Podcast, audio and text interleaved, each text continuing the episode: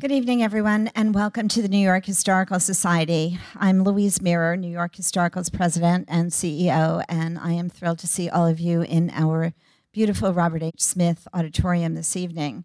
Tonight's program, Women in the White House, is a part of our Bernard and Irene Schwartz Distinguished Speaker Series.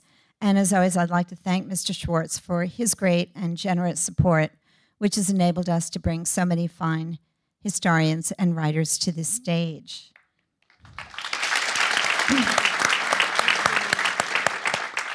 I'd also like to uh, thank and recognize members of the Chairman's Council in the audience this evening and to thank them for uh, their great generosity and uh, all that they do on our institution's behalf, and of course, my great and talented colleague, our Vice President for Public Programs, Dale Gregory. Tonight's program is presented in collaboration with our brand new Center for Women's History, and we're grateful to our partners uh, at Hogan Lovells, who are the corporate sponsor for women's history programming at New York Historical. Tonight's program will last about an hour, and it will include a question and answer session.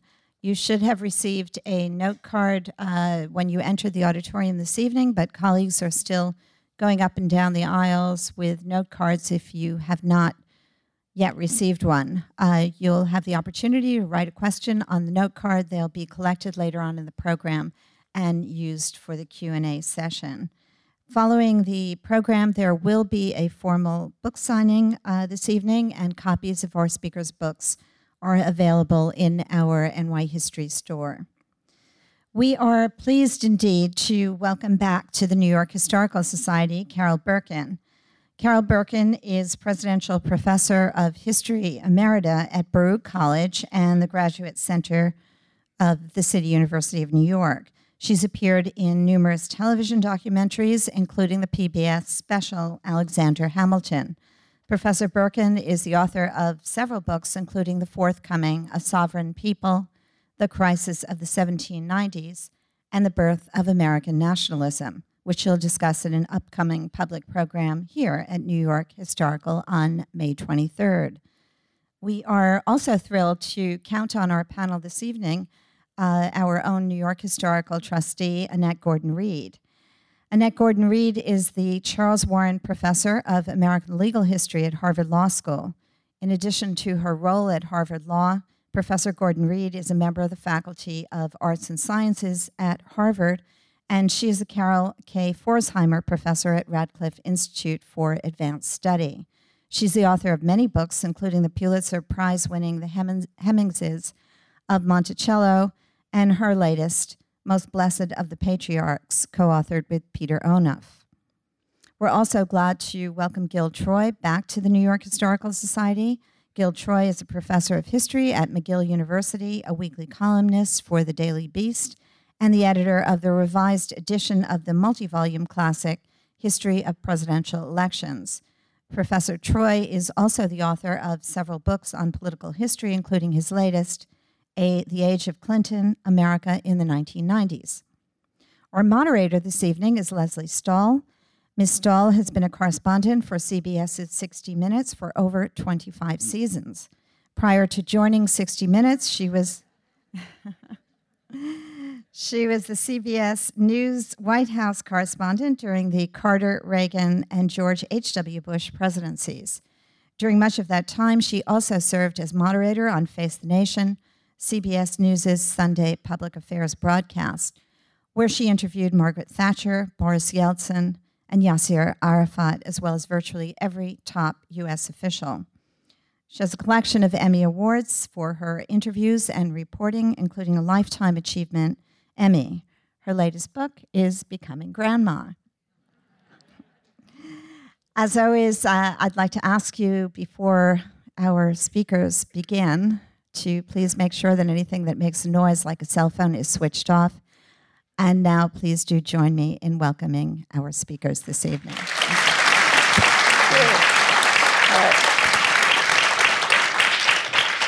I'm going to start by putting on the coolest pair of glasses you have ever seen.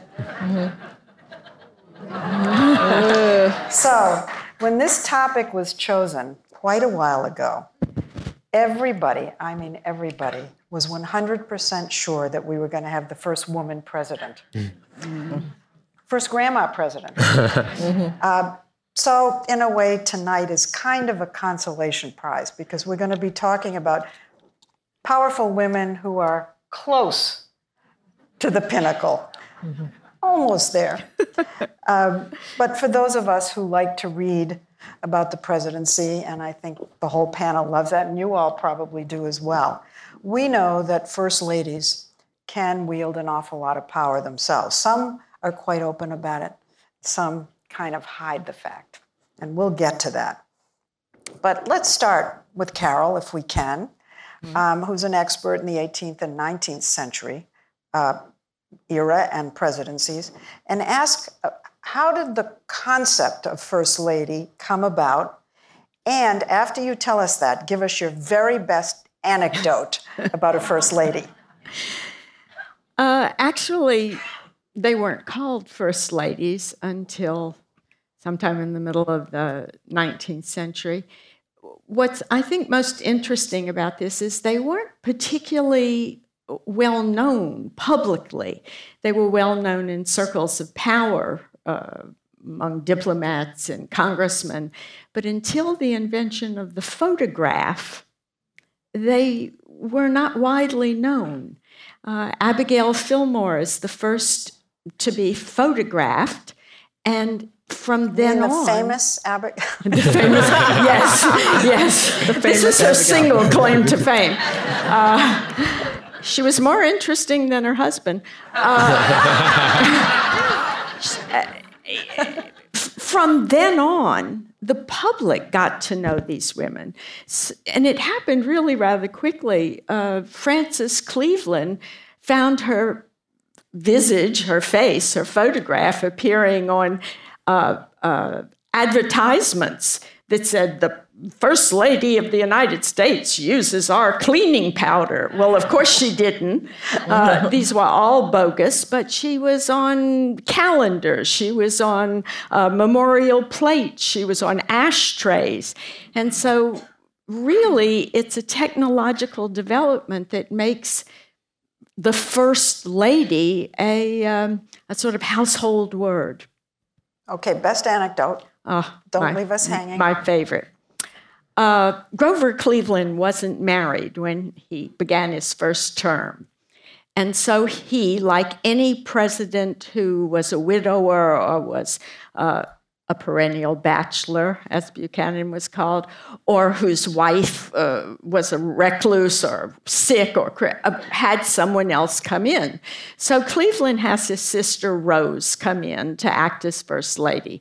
And she is a blue stocking. That is, she's a writer, uh, she believes in women's rights, she's a, a, an editor, and she really does not like this job.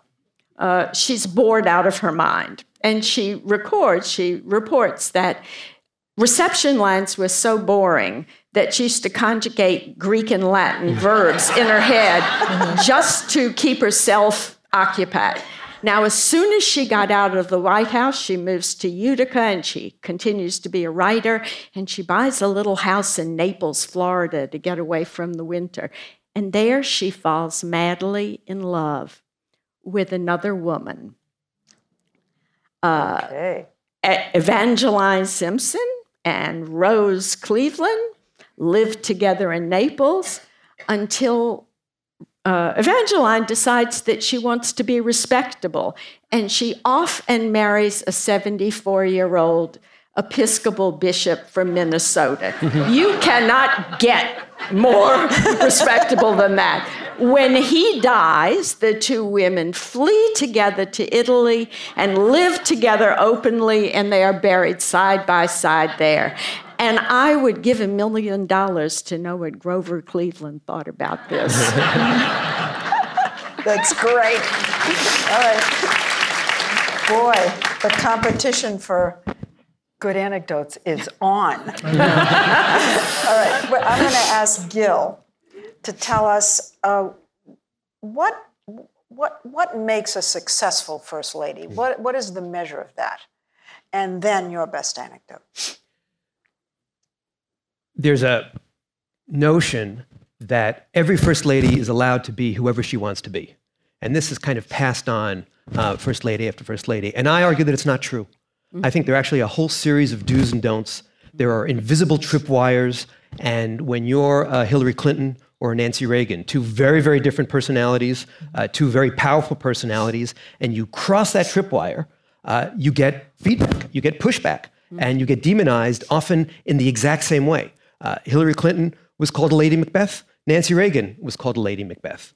And they're, it's deeply sexist. Uh, and, and so every first lady comes in saying, I'm going to redefine this. I'm going to take it over. I'm going to feel empowered. And they often find they have to be quite traditional. And we've seen a Michelle Obama, a Laura Bush, a Barbara Bush understand if I don't want to generate static, if I don't want to make trouble, I keep quiet. I keep traditional. I perpetuate the sense of the first lady as part of this uh, patriarchal role, and it works. It works in popularity today, polls. even today. Right. I don't know what it does to the soul, but I know what it does to the polls. Yeah. I mean, you, when I first met you, uh, which was at the Reagan Library, uh, writing about the Reagans, you and I talked about how the public sort of pushes against unelected power. And when a first lady tries to wield power it, with, in terms of policy, the public pushes back. You, you had told me that. Yeah, that, I mean, we, we're a nation forged in revolution, in revolution against executive power. And you see it to a certain extent with men too, when there's a chief of staff who's considered to be too powerful. It makes people nervous. A John Sununu around a George H.W. Bush. But particularly when it's a woman, particularly when it's the wife, particularly when she's unelected and unfireable, although I would argue that Bill Clinton fired Hillary Clinton from being health czar, uh, but it's perceived to be un- unfireable, it, it, it triggers all these anxieties. Okay, that's good. Best anecdote. Well, we talked about the, the name First Lady, so we have to mention that Jackie Kennedy, who lived not so far away from here, hated the term First Lady. She thought it made it sa- her sound like a saddle horse. and um, she wanted to smoke. Jack didn't want her being photographed smoking. Uh, she wanted to cuss. Jack didn't want people hearing her cuss. Um, but it gets really difficult when Jackie Kennedy, who loved uh, to, to ride horses, gets a fleet of, uh, I don't even call it a fleet, a whole bunch of stallions from Saudi Arabia. What do you call it? Like a, a fleet. A fleet is, is that's the New York boy in me, right? horseman, not Right, I'm not a horseman. It's a whole bunch of horses. Um, and fleet of. Jack goes, not to Jackie, because he's afraid of her, to one of his aides. He goes, Oh my goodness, you know, the Israeli Prime Minister, David Ben Gurion, is going to come and give me some $10 Bible. I'm going to have to go, Oh, how wonderful. Meantime, Jackie's going to be off with these white stallions from Saudi Arabia. Tell her to return them. So he sends the aide to Jackie, and Jackie listens and says, Tell him I'm not doing it. That is really good. I should be taking notes. These are so good.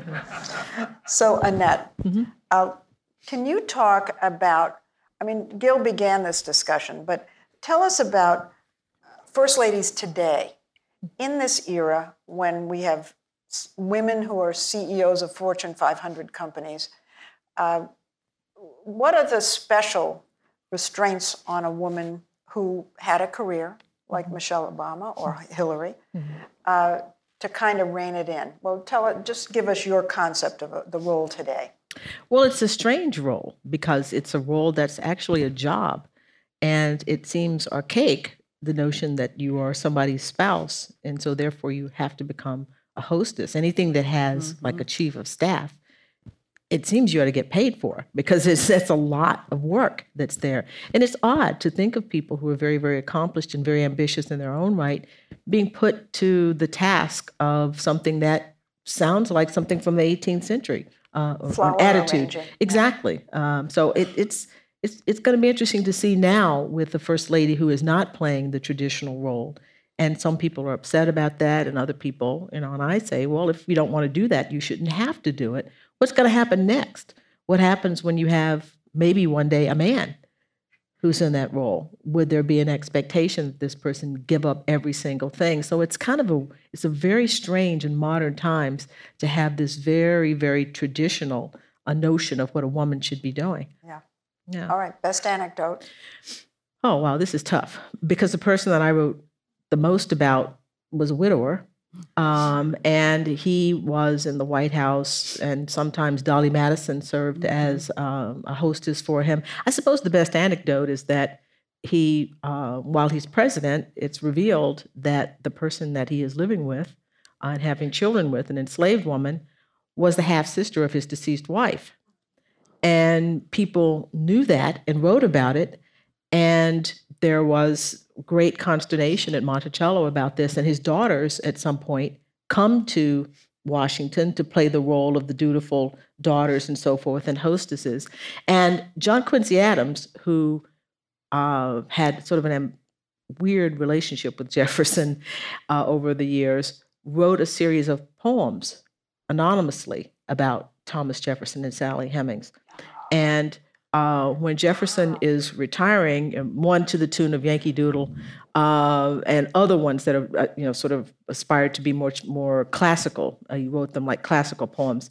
And when Jefferson is leaving office, he runs into John Quincy Adams at the festivities for for Madison, and he goes up to him and he says, "I just wanted, you know, thank you for coming. Um, I just want to know, are you writing any more poetry these days?" and Whoa. John Quincy Adams puts this in his diary. And he writes under he underlines poetry because Jefferson knows, even though it was anonymous, who did it, and this was his dig at him. Uh, and and John Quincy got the got the message. Whoa, whoa, if, whoa. if it's any consolation, John Quincy Adams' wife uh, had a lot of difficulty with him and also had a lot of difficulty with their children. One son was an opium addict who fi- fathered an illegitimate child with a chambermaid, and the other confessed to his mother that he had prurient interests, and so he went to prostitutes. So mm. I, you know, well, Louisa, there's a karma there. There's another story about Louisa and Sally Hemings. Um, Jefferson at one point invites Native American people, Native American chiefs to the White House. And typically that had happened before, but he did something different. He invited the wives. And many of the women in Washington were insulted by that, the white women, because it sort of put them on par with them. And Louisa's writing in her diary, and she says, What next? Maybe the magnificent Sally will make her appearance. Oh. Uh, so there was a lot of bad blood between the two of them. Wow. Well, let me ask uh, this question, and anybody jump in.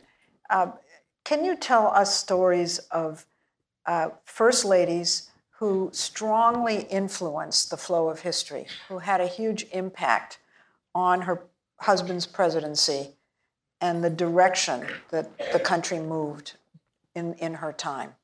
Well, I could start with an influence that's a very interesting influence Eliza Johnson, who mm-hmm. was the uh, wife of Andrew Johnson, who is periodically the worst, listed as the worst or next to the worst president who ever lived.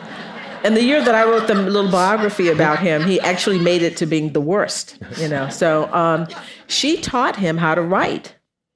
Uh, Andrew Johnson did not learn to read until he was about 17 or 18 years old. Uh, and he got married. I have a crack to, to make that I better he, um, he president. His his wife taught him how to write.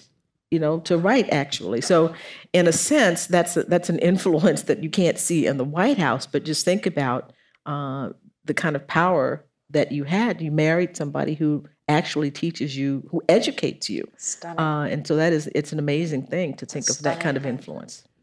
We we can talk about the woman who was called Madam President uh, Edith Wilson. Right, that's uh, who I was Wilson's thinking of. Second wife. Mm-hmm. Uh, Woodrow Wilson is married. His wife, his first wife, dies while he's in office. Mm-hmm. Uh, he, on her deathbed, she says to people around him, "Make, make sure he remarries." Mm-hmm. He marries this uh, widow who um, runs a jewelry store, a gold jewelry store in Washington D.C. And they become very close very quickly, so much so that they say that when Woodrow Wilson proposed uh, to Edith, she was so surprised she fell out of bed. um, that's early 20th century humor. Uh, that's pretty good. That's I also great. just have to add that like there are a lot of complexities in the Wilson family. Uh, Woodrow Wilson has perhaps the most influential presidential son in law because his Secretary of Treasury William McAdoo marries uh, one of the Wilson daughters. So that's, you know, a son-in-law who has a role in the White House. We can talk about that later. Uh, anyway, Wilson has a series of strokes. And in those days, of course, you don't talk about those kind of things. And this is during the fight after the World War I, which they called the Great War, the Treaty of Versailles, uh, League of Nations. And uh, Edith Wilson doesn't want anyone to know. And she ends up running the White House and running the Wilson presidency and covering this up for a very long time. So much so you could almost say that it's kind of an act of treason or an act of loyalty. Mm-hmm. And uh, that we can, you know, leave to our philosopher friends yeah. uh, to figure out. You know who else? Uh, Varina Howell Davis, who was the first and only First Lady of the Confederacy. Mm. When her and one of the most extraordinarily brilliant and interesting people I ever got to write about, when her husband was imprisoned by the Union and put in underground, literally, uh, in a cell that was there was no light. They kept a light on in the cell 24 7. There were guards outside. He had terrible eye problems, and it, really, he was in terrible circumstances. He had always told his wife, in essence, that she was too uppity. She didn't behave like a good, obedient wife. But Varina is the person who got him out of prison. She went, she broke every rule of genteel behavior you could possibly have.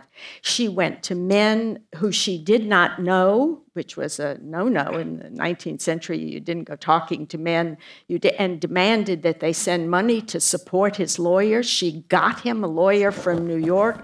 She persuaded abolitionists former abolitionists to sign a petition to get her husband free. And Jefferson Davis, not one of my favorite husbands, Jefferson Davis, who had berated her endlessly for her autonomy, her individualism beforehand, now says, You go, girl. this is wonderful. Keep at it. Keep going. And she really, had she not, uh, behaved in an unseemly fashion with incredible determination and political sense, she knew who to go to, uh, he would have rotted to death in, in uh, this prison. Can I just point out something interesting about this conversation? We're 25 minutes into it, and we haven't mentioned the word Eleanor. I was about to say right, that. Right. I was going to jump right to me, in. Right. To me, to me, that's actually a remarkable act of I progress. Have an Eleanor question 25 years ago, when I wrote this book on presidential couples, uh, all we talked about was Eleanor Roosevelt, right? You would talk about the first lady of the moment, and then Eleanor Roosevelt, and a little bit of Jackie and, and Lady Bird Johnson. And it's really interesting to see how the conversation has developed. It's always really interesting to see that I'm old enough to talk about 25 years of scholarship, but that's, uh, no, that's was, for the group therapy session afterwards. Well, I was about to jump in with that because there's nobody like that. Yeah. Well, I, mean, I was you know, going to bring up Nancy Reagan, who I think and no one is ever going to know because mm-hmm. she never told and no one else has written about it. But I do believe she was far more powerful mm-hmm. than we ever knew, and that she had great influence, particularly in the second uh, mm-hmm. term. Uh, we do know about her influence in terms of uh, President Reagan's softening on the Soviet Union and Gorbachev. But uh, I think she was influential even in domestic policy. Mm-hmm. And uh, I, I also think that she grew enormously while she was first lady. Mm-hmm. That she actually gained gravitas. Mm-hmm. She mm-hmm. educated herself deeply. Mm-hmm. Mm-hmm. All right, next question. Gil calls this the Ivanka rule. this is about uh, cases where daughters take mm-hmm. over the function of first lady. Do, do any of you have a good example? Oh, there were lots. I can several see. in the 19th century. Uh, Zachary Taylor's wife. Uh, the story was that he was a general in the Mexican War, and she made a pact with God that if he came home safely, she would abandon all fashionable life and all society. And sure enough, he came home safely and became president. And she spent much of his presidential term in her room. Uh, I mean, she did not come out. And consequently, the daughter took over the role of the mother. Eliza Johnson's daughters, when Eliza mm-hmm. was terribly ill, took over the role of the mother, and so this was uh, uh, you went looking for when when um, and if it wasn't a daughter, it was a niece. Buchanan had his ward and niece come in and be first lady. So there are any number of them in the 19th century, sort of tribute to the fact that it was absolutely uh, firmly believed that you had to have a hostess at any state affair. Well, Jefferson's daughter, Martha, Sure. played that role after Dolley did this a bit for a time. Um, and she would come up from Monticello reluctantly. Um, but as I said before, after the Sally Hemings allegations to create a united front. But other times she came up with her kids and she presided. Uh, Jefferson had a policy of doing, he did a lot of entertaining and he did sort of single sex entertaining um, for the times that she wasn't there. So it would be men from the Federalist Party, men from uh, the um, uh, from the Republican Party, not mixing people. And you sort of wonder about that, whether because he did not have a wife that he could present, was it the idea that everybody would come and it would be stag instead of having women there, and it would be very very obvious that he was by by himself. The, the other woman who was very influential, and we don't want to give too much away because we're doing a program on her, is Dolley Madison, who really shaped uh, informal politics in Washington. She really understood that at social gatherings you could uh, get men to agree to what the president wanted to do or get two warring factions together over ice cream, right? uh, and it- it would soften the the ideological divide. So she, I think, was also a very influential uh, woman. All right, new topic. Oh. New topic. Gil, how important is it to a presidency that he have a happy marriage? Good question. First of all, I would say that on the whole, for most presidents and their wives, arriving in the White House has been very good for the marriage.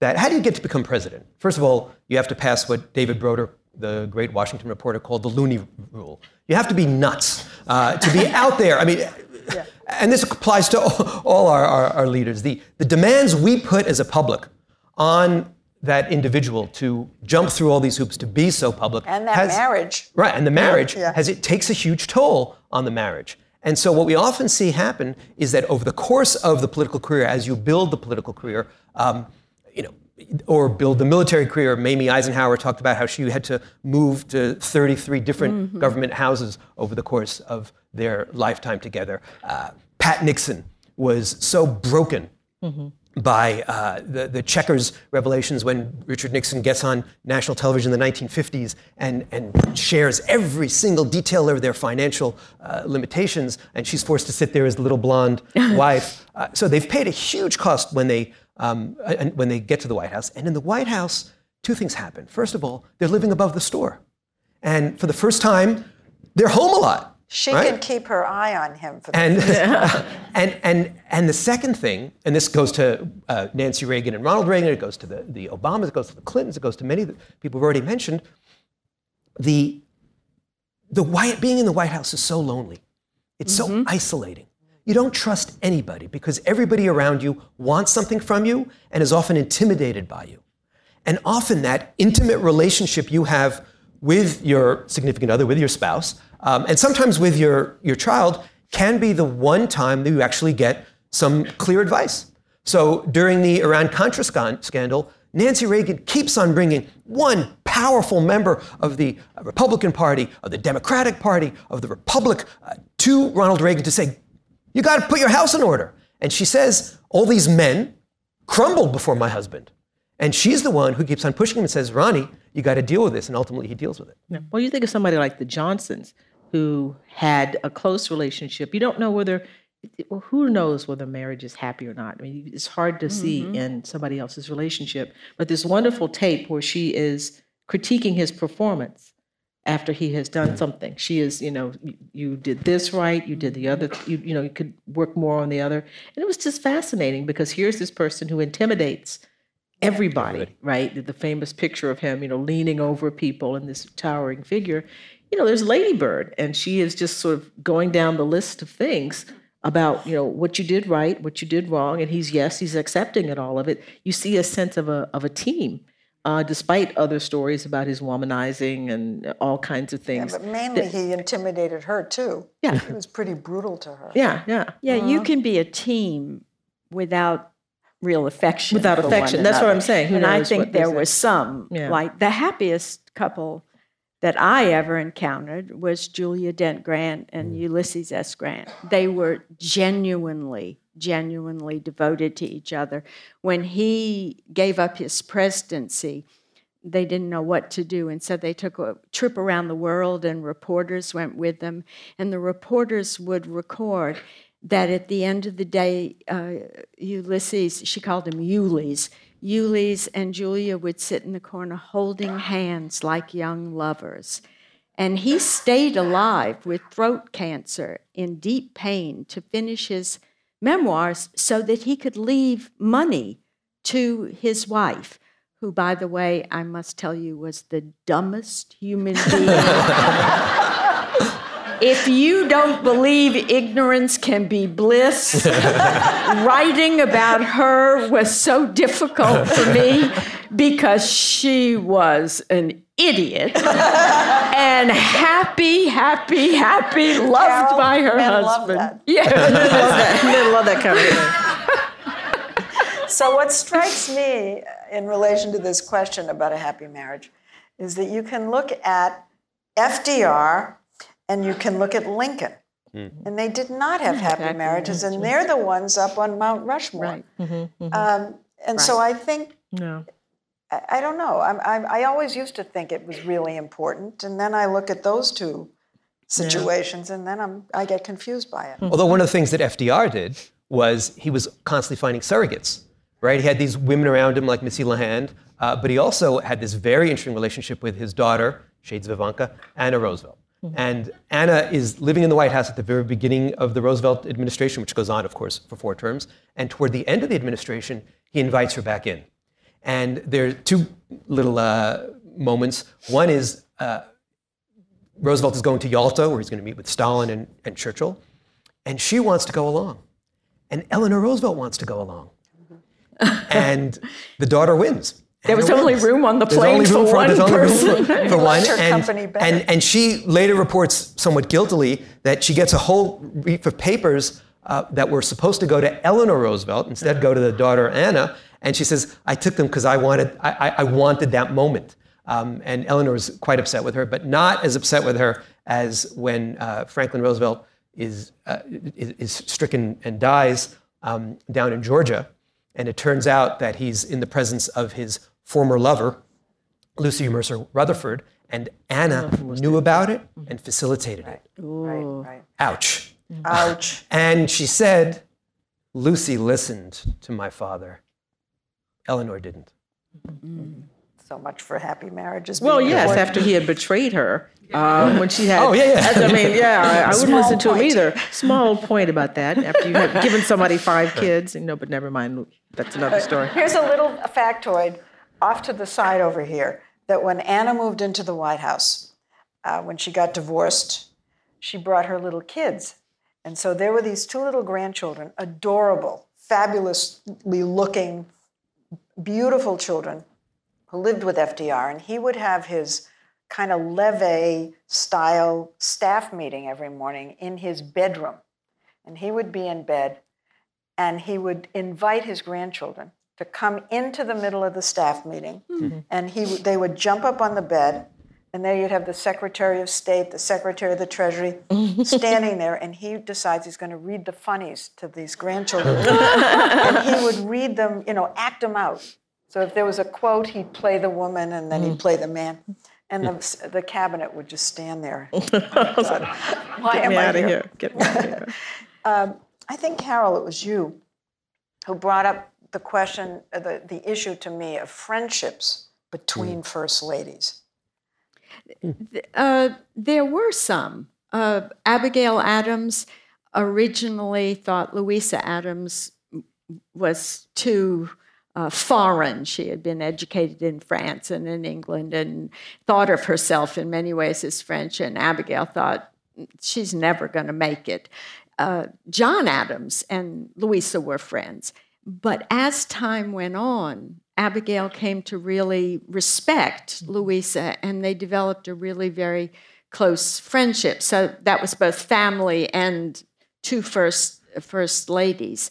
Uh, I'm trying to think of who some of the others were. But maybe we can talk more interestingly about feuds between first ladies. and Gil, you had mentioned a couple to me on the Oh, phone. first, I was, I was, I, I wanted to emphasize that uh, Jackie Kennedy was marvelous with Hillary Clinton Oh. in terms of coaching her uh, on how to handle having a, a teenager in the White House and having and how to handle kids in the White House, which I think is an, is an important thing to um, to emphasize.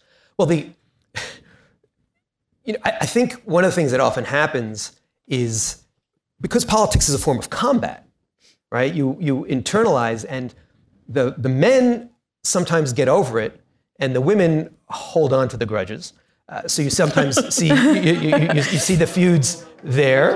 Um, I know that, that- but that's but sorry, that's that I often that's the hold on to that's that's the that's the role that they've often played, partially because they're they're taking it on, right? The men. Um, one of the things you see with like with Nancy Reagan and with uh, and Hillary Clinton is that Ronald Reagan and Bill Clinton were always being Mr. Affable, and they would take the negativity and put it on their wives and let their wives kind of be the lightning rods, Yeah. right? And that and that's a, that's a, that's a form of exploitation of the women, but it, it certainly was a dynamic that occurred. Um, one maybe feud we should talk about would be uh, Nancy Reagan and Barbara Bush, because uh, it's Yes. 1980, and George H.W. Bush and Nancy and, and, and Ron Reagan uh, run against each other. Then, of course, this often happens reconciliation, Vice President uh, George H.W. Bush, President Ronald Reagan. Uh, but Nancy Reagan is constantly putting Barbara in her place, is constantly disrespectful to Barbara. It's constantly disrespectful to both, both Bushes, but particularly um, to Barbara Bush. There's a story once where Barbara Bush shows up at the White House in a similar colored dress as Nancy Reagan, and Nancy Reagan makes it very clear that the event isn't going to start until Barbara Bush goes home and changes. I mean, there's really like uh, ugly no, stuff between the two of them, and they're fellow Republicans. Uh, There's a similar uh, feud between Julia Dent Grant and and uh, Mary Todd Lincoln. Mary Todd Lincoln, they're going to get in a boat to go into Richmond to sort of lord it over uh, uh, the defeated South. And Julia gets in the boat and she sits down in a seat and.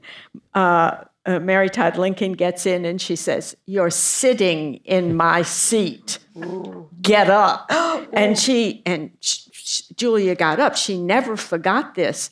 And, when, and then when they had a, a carriage tour around Washington to see all the lights to celebrate the victory of the North, Mary Todd Lincoln invites uh, her husband, Ulysses S. Grant, to join her in the carriage and just leaves Julia sitting there. Julia did not forget this. And when they were invited to the theater the evening that Lincoln was killed, Julia says to her husband, I'm not going to be with that woman. And thank goodness she didn't, because her husband might have been killed as well. So there was a feud that turned out well for somebody. And holding a grudge, too. Yes, holding a grudge, yes. Annette, do you have any stories of relationships between first ladies or first lady and the Well, other um, women? Dolley Madison and Martha Jefferson were actually close uh, to one another. Really? Um, they you know, shared a correspondence, and um, Martha confided. And, and Dolley was talking to her sister, and then talking to Martha. Martha had said that she didn't want any more children. She was going to have a baby. She had a baby, and she was hoping that this is the last one. And she had four more after that, unfortunately. And that's the way. So it's, you know, with with Jefferson again not having his own first lady, a person who could actually serve that role. Um, it was friends and his daughter's friends uh, who, his daughter and their friends who tried to step in and to be helpful to him. But it's they were very they were pretty close. Madison came, James and Dolley came to Monticello quite a bit, and Martha was always there, and um, they they grew to be close. She didn't have her mother from the time she was you know 12 years old, and so Dolley was somebody who she you know bonded with. yeah? Who else? you- Sometimes you can have a great family feud.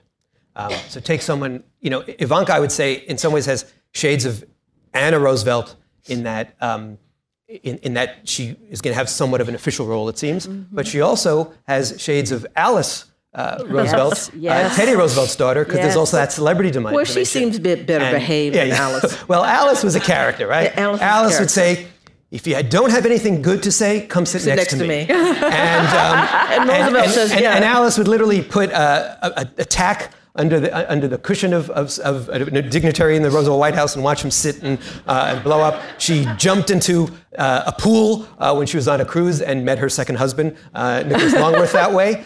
Uh, Alice was very mean to Eleanor. she was she, or she was mean to, to many people. Yeah. She was also mean to Teddy Roosevelt. Teddy Roosevelt said, "I have a choice. I can either handle my daughter or run the country." I can't do both. And when he was governor and he wanted her to go to some very conservative boarding school to control her, she basically said, "I will shame you. I will embarrass you. You're not going to do this." And he knew she was. And she was true. Anyway, when the Tafts move in to the White House, and William Howard Taft is Teddy Roosevelt's hand-picked successor,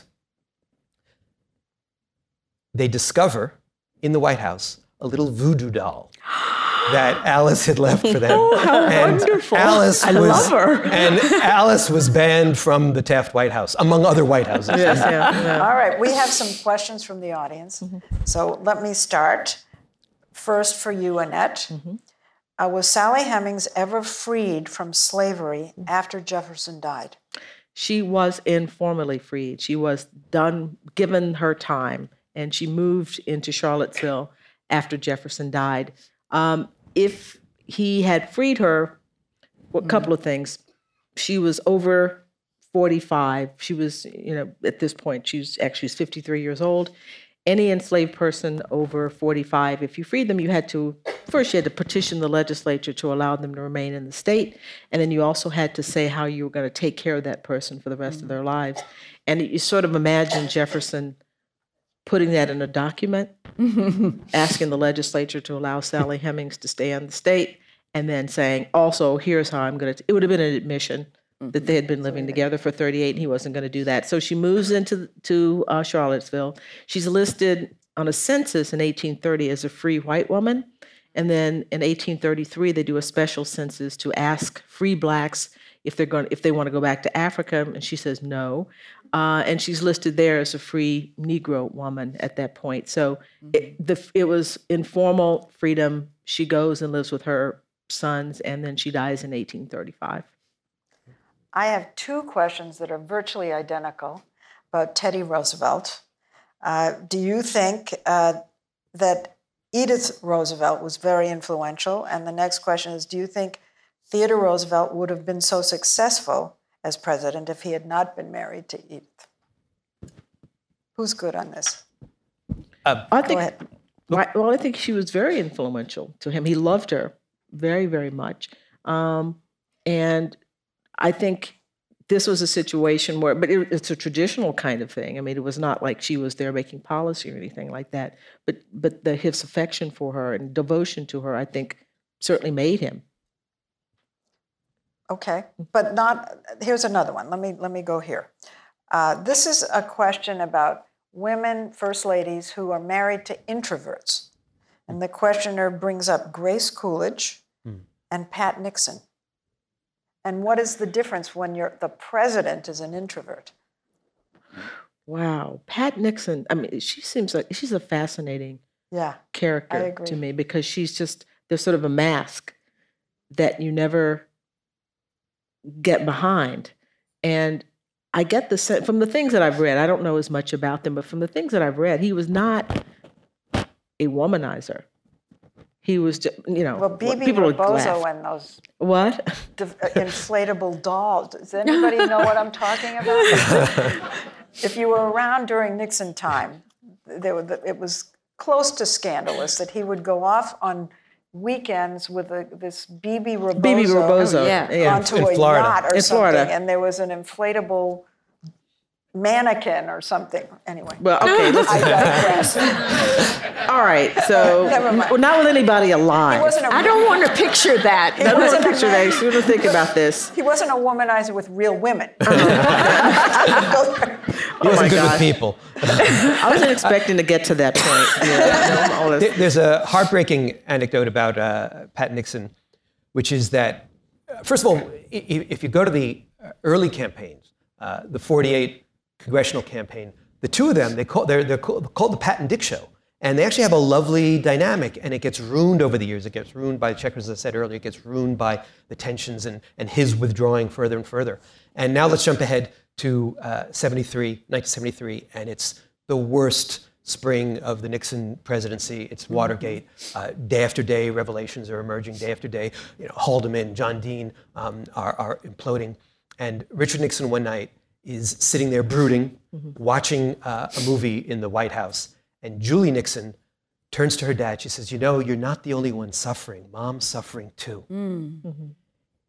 And then Julie feels badly that she, over, that she overstated, that she shouldn't have done that. Mm-hmm. And Richard Nixon comes back a day or two later and says, You know, you were right. Mm-hmm. So that's a rare moment of, um, mm-hmm. uh, of, of, of humanity. And then, of course, when, uh, and it's the family that tries to keep Nixon together during those moments when the President of the United States is falling apart. Um, didn't have Twitter to, to share his craziness, but uh, we now have, we now have uh, stories about you know the drinking and the praying and the raging. Talking um, of the portraits. Yeah, you know Anthony Hopkins, I think, made him seem too crazy, but but he was definitely going to Crazyville Express. At the very at the very end of the Nixon presidency, when the pressure was really intense, but before anybody realized he was about to um, leave office, be run out of town, uh, it was Pat Nixon's birthday. And I was a relatively young reporter in the CBS News Bureau in Washington. And word got out that, that he, he was taking his wife out to dinner for her birthday at Trader Vic's. oh, God. And I was led to believe it was a CBS News exclusive. So I was sent to Trader Vic's with a camera crew, and I arrive, and there are 10,000 reporters and cameras. and the worst scene you've ever seen, pushing, shoving to get a picture. And they, everybody crowds around Nixon to ask him Watergate questions. And I can't, I, I, I was about 20 layers back. And I turn to my right, and there's Pat Nixon. Hmm also out of the scrim, pushed to the side. And I was with Helen Thomas, the reporter, mm. who knew Pat Nixon quite well. And so Pat turns to Helen. Tears are streaming down her face. And she says, Helen, can you believe with what's gone on, he took time to take me to dinner? Mm. Uh, I almost burst into tears. Mm-hmm. Yeah. I wanted to say, you know, look what he's done to you. I wanted to say it, but she was just overwhelmed mm-hmm. that he had done this little tiny gesture after all that he put her through. Mm-hmm. mm-hmm. Yeah. All right. So, Gil, you mentioned that there are invisible tripwires for first ladies, and you mentioned a couple, but this person wants some more tripwires. So, difficulties, expectations on first ladies. I can give you for the until about the 1830s, it was the unwritten rule that a first lady did not go to visit anyone else. She had to wait until someone came to visit her. And this is one of the reasons why someone like Louisa Adams said being in, in the presidency is like being in prison, mm-hmm. because the limit on your sociability was such that you could not go calling mm-hmm. on and, and wasn't written in a book anywhere, but that was the rule. There was a concern about Martha Washington in the beginning that she and George were a bit imperious. Mm. Uh, there was a sense that she, you know, they would have, she would have people, he would have levees and he would have people come. She was called Lady Washington. And there was a concern that, wait a minute, this is too much like British people. And they were you know too much too grand in a way. And so for the for the you know the first couple, the first the very first first couple, um, they had to think about how to present themselves in a, in a Republican way. Um, but it was really just that she was an aristocrat, um, a passport aristocrat from Virginia during that time period. It was not so much about wanting to be English as that they were she was just a very high status person and that they didn't really know what to do but she was really a fairly folksy yeah. woman i mean she would go in the winter to winter oh, military camp. And she would be knitting socks mm-hmm. for the soldiers. She was really a homebody. So that that that ta- just wanted to talk about her children and her never wanted to leave Virginia, really didn't want to go to New York. And so some of that must have been a tremendous burden on her as well, even though she certainly was part of the Virginia aristocracy. She, I always picture her if she were alive today, she would have subscribed to Ladies' Home Journal. I mean, she's really just a sort of down to earth woman. And so the levees were really, I think, they were struggling to figure out mm-hmm. how to impress foreign diplomats that they weren't just country yokels mm-hmm. and how to meet the re- demand of the republic and i think it was really but quite she was hard a pretty tough person. I mean, there's a. I actually interviewed uh, Erica Dunbar Armstrong, who's written this book, Never Caught, about Ona Judge, who, I mean, Martha Yeah, has that's true. George tracked relentlessly. This was a Mm-hmm. woman who, an enslaved woman who had been her personal maid, who runs away, and they go to the. She goes. I mean, you could. We don't have any her letters, but George is constantly talking about Martha, his wife, who's insisting that this woman be found. Um, and Mm-hmm. she, they never managed to uh, to find her. She gets even after she's married and has a place for herself. Um, you know, and she Martha has other, you know, enslaved women to serve as her maid. She is still trying to track Mm-hmm. this woman down uh, and bring her back to Monticello for slavery, but she never. They don't succeed in that. But wasn't there a lot of pressure on the Washingtons in, in that era to, to create a monarchy? And that, that they that they fought against that. Well, there were some people who wanted that, uh, but there were other parts of the people who become, you know, the supporters of Jefferson, uh, the Republican Party, who are totally against that. And that and Jefferson was very critical But the Martha. Washingtons were against it. No, Oh, no, no. The Washingtons were definitely Yes. against it. But and I could say she, you know, the people who were uh, opposed to. Uh, you, you're absolutely right. They're trying to figure out how to, to set things up and to show themselves to be serious to, to Yes. people on the outside. But there is one funny, well, somewhat funny thing. Martha said that you know the quote that the two worst days of her life uh, when her husband died and when Thomas Jefferson came to visit.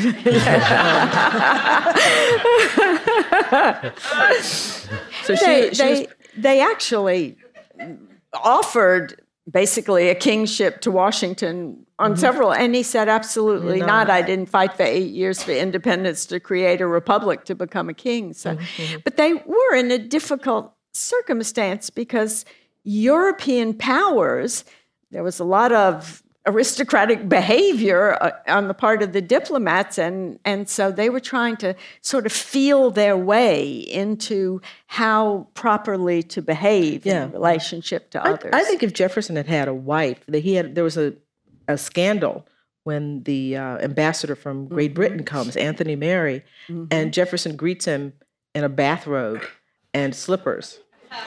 And like, you know, who are you? Essentially, he's sending a message. And I think if he had a wife, she would have would said, say, "Put some clothes, on, Tom." Uh, Yes. Put some clothes on. Put some shoes or some real shoes on. Of the women. Well, we have uh, a request for us to talk about Michelle Obama as First Lady and how she handled the role um, and how she helped develop the Obama presidency, the image of the Obama presidency. Well, I think it's pretty clear that they were a team. Mhm.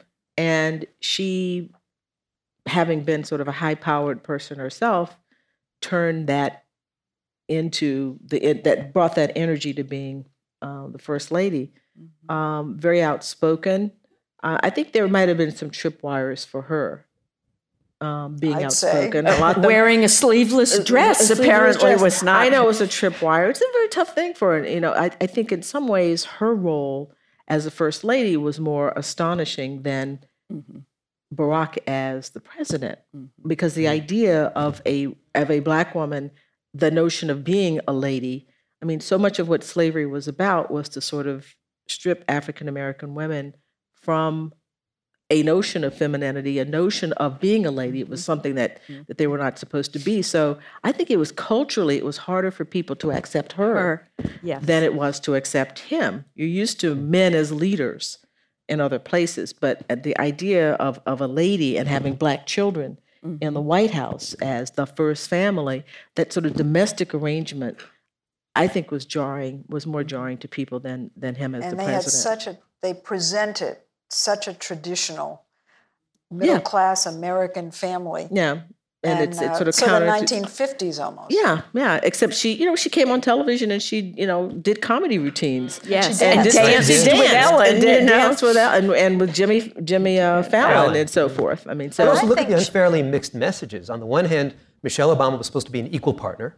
Uh, and she first met Barack Obama interviewing him uh, Right. when, she, when, she, when Exactly. you know, Right. she had the job before he did uh, at Sidley.